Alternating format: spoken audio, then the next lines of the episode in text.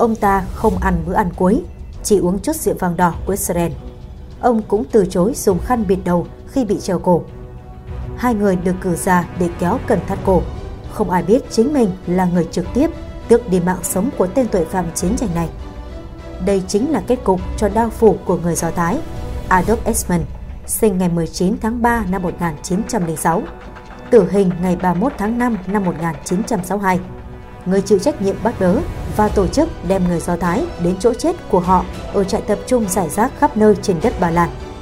Mời quý vị hãy cùng Kiến thức quân sự nhìn lại hành trình từ trung tá lực lượng vũ trang SS Đức Quốc xã đến giá treo cổ của Adolf Eichmann.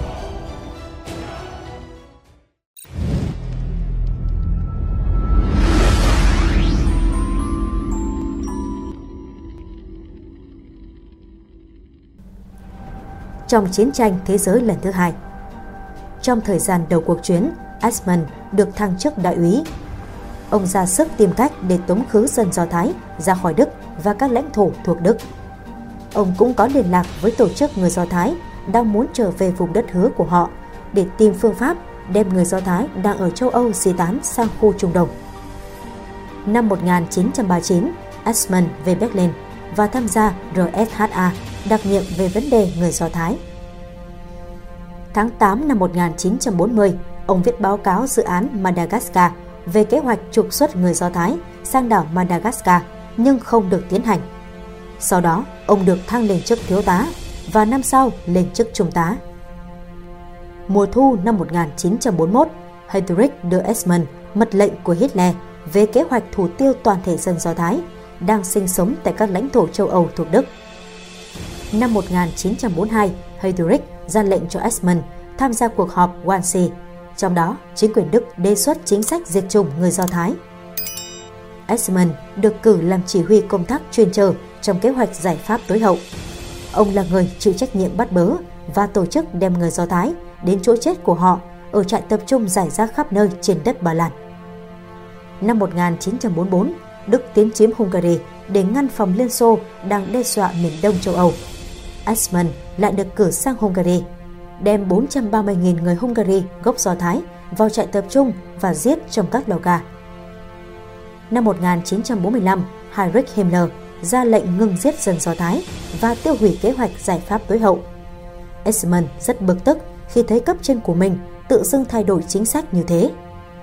Ông không tuân lệnh và tiếp tục tiêu diệt người Do Thái. Đồng thời hy vọng công tác này giúp ông tránh khỏi phải ra trận chiến đấu, vì trước đó ông đã từng bị động viên làm sĩ quan trừ bị cho lực lượng chiến đấu của Waffen SS. Khi quân Liên Xô tràn vào Hungary, Eichmann trốn chạy về Áo. Khi đấy, Eichmann đã khét tiếng về vụ tiêu diệt dân Do Thái. Ông tìm lại bạn cũ là Enkan Brunner nhưng bị ông này tránh mặt. Karl Brunner lúc bấy giờ có lẽ đã biết tên mình nằm trong danh sách tội phạm chiến tranh, sợ mang vạ lây, vì thế phe đồng minh đang chiến thắng và trên đường đến gần biên giới Đức và biết Eichmann sẽ bị truy lùng. Sau chiến tranh thế giới lần thứ hai, Eichmann không thể che giấu lai lịch SS vì giống như mọi thành viên SS, hắn cũng xăm một chữ cái chỉ nhóm máu ở dưới nách trái.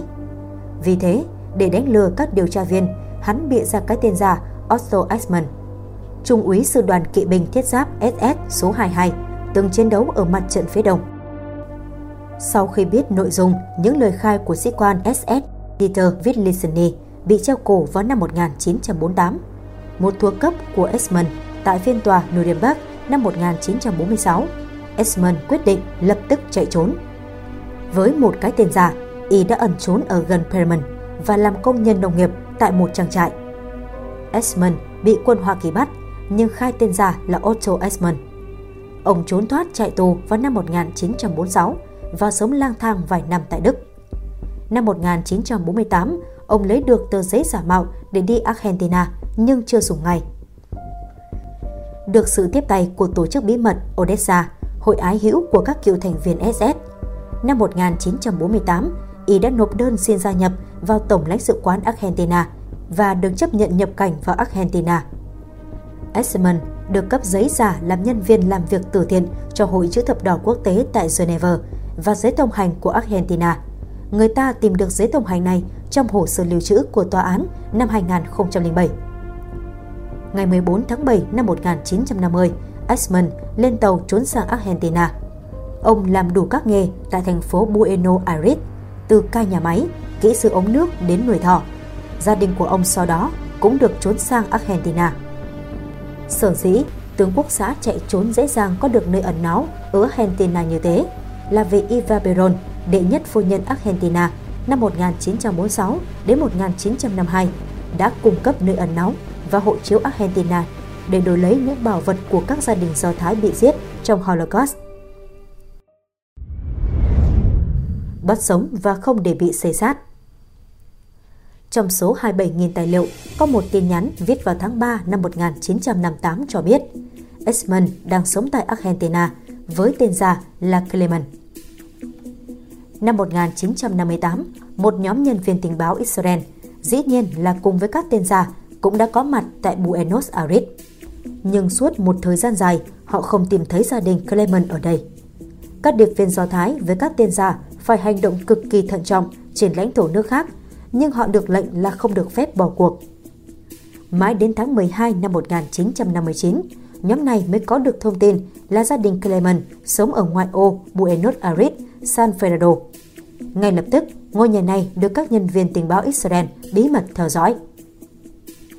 Nhưng rất lâu sau đó, nhóm tình báo Mossad này vẫn không thể khẳng định là liệu Klement có phải là Esmond không. Sau khi Esmond biến mất, hàng trăm cựu sĩ quan phát xít trong cộng đồng người Đức ở Argentina bí mật tìm kiếm y khắp Buenos Aires. Dĩ nhiên, cả những sĩ quan này lẫn cảnh sát địa phương không thể tìm ra Eichmann. Hắn đã biến mất khỏi Argentina và sẽ vĩnh viễn không quay trở lại ư? Trong năm 1959, Mossad tiếp tục điều tra theo dõi và biết rằng người mang tên Ricardo Klement hiện đang làm cho hãng xe Mercedes-Benz ở Buenos Aires chính là thủ phạm Eichmann. Ngày 24 tháng 3 năm 1960, các điệp viên Israel đã có được chứng cứ cuối cùng. Hôm đó, Ricardo Klement về nhà với một bó hoa và được vợ và các con hân hoan chào đón tại ngưỡng cửa. Đây là một bó hoa hồng đắt tiền mà Klement mang về tặng vợ ngày 24 tháng 3 năm 1960, kỷ niệm ngày cưới. Tra hồ sơ thì ngày 24 tháng 3 đúng là ngày cưới của vợ chồng Eichmann. Ngay ngày hôm đó, các điệp viên báo về Trung ương Tình báo Israel rằng nhân viên của văn phòng đại diện Mercedes-Benz sống trên phố Garibaldi mang danh Ricardo Klement, công dân Argentina, đó chính là Adolf Eichmann. Israel chỉ huy Mossad lập tức hạ lệnh tổ chức đánh bắt tên tội phạm. Họ lập ra nhóm đánh bắt hỗn hợp gồm 30 điệp viên hành động lão luyện của Mossad và cơ quan an ninh Shin Bet và gồm cả đàn ông và đàn bà. Truy bắt ngoạn mục. Đầu tháng 5 năm 1960, các điệp viên Mossad do đích thân Harel lãnh đạo đã thực hiện xuất sắc ý đồ của mình. Phải nói thêm rằng, nhiều người trong số họ chính là nạn nhân của chủ nghĩa phát xít hay còn có người thân bị sát hại. Tất cả những người tham gia chiến dịch đều được giao nhiệm vụ phải bắt sống và không gây xê xát gì cho Eichmann để đưa về Israel. Ngày 7 tháng 5, Israel hạ lệnh sẵn sàng tối đa cho nhóm hành động. Ngày 11 tháng 5 năm 1960, các điệp viên hành động chiếm lĩnh các vị trí theo kế hoạch tác chiến để chờ Eichmann từ nơi làm việc trở về. Thời cơ đến, họ ập lại khóa tay ông ta. Eichmann phản kích nhưng bị người thứ ba có võ thái cực đạo đánh bất tỉnh. Sau đó, Eichmann bị giam tại căn nhà bí mật của Mossad. Eichmann bị trói vào giường. Tại đây, ông bị tra khảo và thú tội.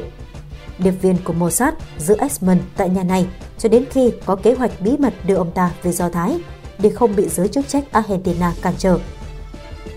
Trong cuộc thẩm vấn đầu tiên, người ta đã kiểm tra xem trên người Eichmann có hình xăm của SS không. Còn Eichmann đã khai ra số hiệu SS của hắn là 45326, số thẻ đảng viên Đảng Quốc xã là 889895. Trong khi chờ máy bay áp giải đến, trong vòng 9 ngày, Eichmann đã bị giữ tại nhà mật và liên tục bị thẩm vấn. Bác sĩ gây mê Gianna Ilan ngồi trên xe ô tô cùng với hai điệp viên khác là những người đã nhận dạng Adolf Eichmann. Alien được giao nhiệm vụ kiểm tra để chắc chắn Eichmann không giấu ống thuốc độc cyanur giữa các kẽ răng và hắn đủ khỏe mạnh để ra tòa. Ngoài ra, nhiệm vụ chính của ông là nhanh chóng làm thủ thuật gây tê phức tạp làm sao để Esmond vẫn hoàn toàn tỉnh táo và đi lại được, song không thể chạy trốn hay kêu cứu. Esmond tỏ ra hoàn toàn sẵn sàng hợp tác và còn viết một lá đơn để tác động tới thành phần tòa án tương lai có lợi hơn cho hắn. Thông tin về việc bắt cóc Esmond đã như tiếng sấm giữa trời quang đối với hàng ngàn tên quốc xã chạy trốn đang ẩn náu ở Nam Mỹ. Tổ chức của đám cựu binh SS Odessa đã thực hiện những nỗ lực tuyệt vọng để truy tìm và cứu thoát Esmond. Các tướng quốc xã lùng sục khắp Buenos Aires, phong tỏa các hải cảng, nhà ga, sân bay. Chúng có các kế hoạch bắt cóc đại sứ Israel và gây nổ đại sứ quán Israel tại Argentina, nhưng không có kế hoạch nào của họ nhằm cứu thoát Esmond được thực hiện. Ngày 20 tháng 5, Esmond bị trích ma túy và mặc đồ phi công Israel, được đưa đến sân bay. Sau khi trình cho biên phòng Argentina hộ chiếu mang tên Rafa Anon và kết luận y tế, ngày 17 tháng 5 năm 1960, bệnh nhân có tên này bị thương khi đi xe ô tô, được xuất viện vào ngày 20 tháng 5. Bệnh nhân có thể đi được máy bay dưới sự theo dõi của bác sĩ. Gã tù binh không hề kháng cự, người ta chỉ cần Esmond khi hắn còn sống. Giết hắn ở nước ngoài không cần xét xử và điều tra sẽ là quá đơn giản. Người ta cần cho cả thế giới thấy rằng Esmond bị xét xử vì những tội ác hắn đã gây ra. Hợp chất gây tê Esmond đến nay vẫn được giữ bí mật. Người ta chỉ biết rằng việc tiêm tĩnh mạch Esmond được thực hiện bằng mũi kim to và tiêm mấy lần trong cả chặng bay. Và vấn đề chính là không được để quá liều. Nếu không, Adolf Eichmann có thể hôn mê thì sẽ không thể tổ chức phiên tòa xét xử hắn. Khi tin Eichmann bị bắt về do Thái loan tài, nhiều nhóm chính khách cực hữu Argentina phản đối dữ dội. Chính quyền Israel lúc đầu không thú nhận đã đứng đằng sau âm mưu bắt cóc Eichmann, tuyên bố rằng một nhóm hoạt động cá nhân do Thái đã làm việc này. Sau đó, có nhiều cuộc thương lượng giải hòa giữa hai nước qua môi giới tại Liên Hợp Quốc.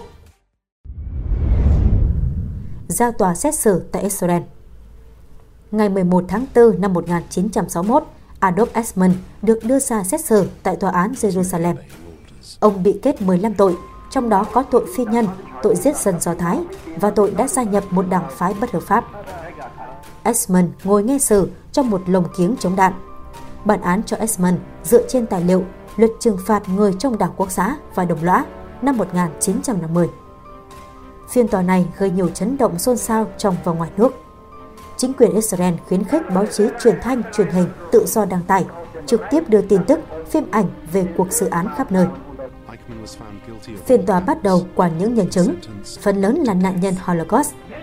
Một trong những nhân chứng đặc biệt là sĩ quan Hải quân Hoa Kỳ Michael A. Musmano.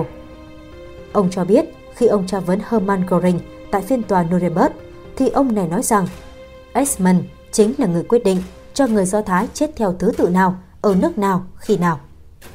Hai luật sư biện hộ cho Eichmann phàn nàn rằng họ không được chất vấn các nhân chứng kia. Phần Eichmann thì tự bào chữa cho mình, tôi chỉ nghe theo và tuân lệnh cấp trên.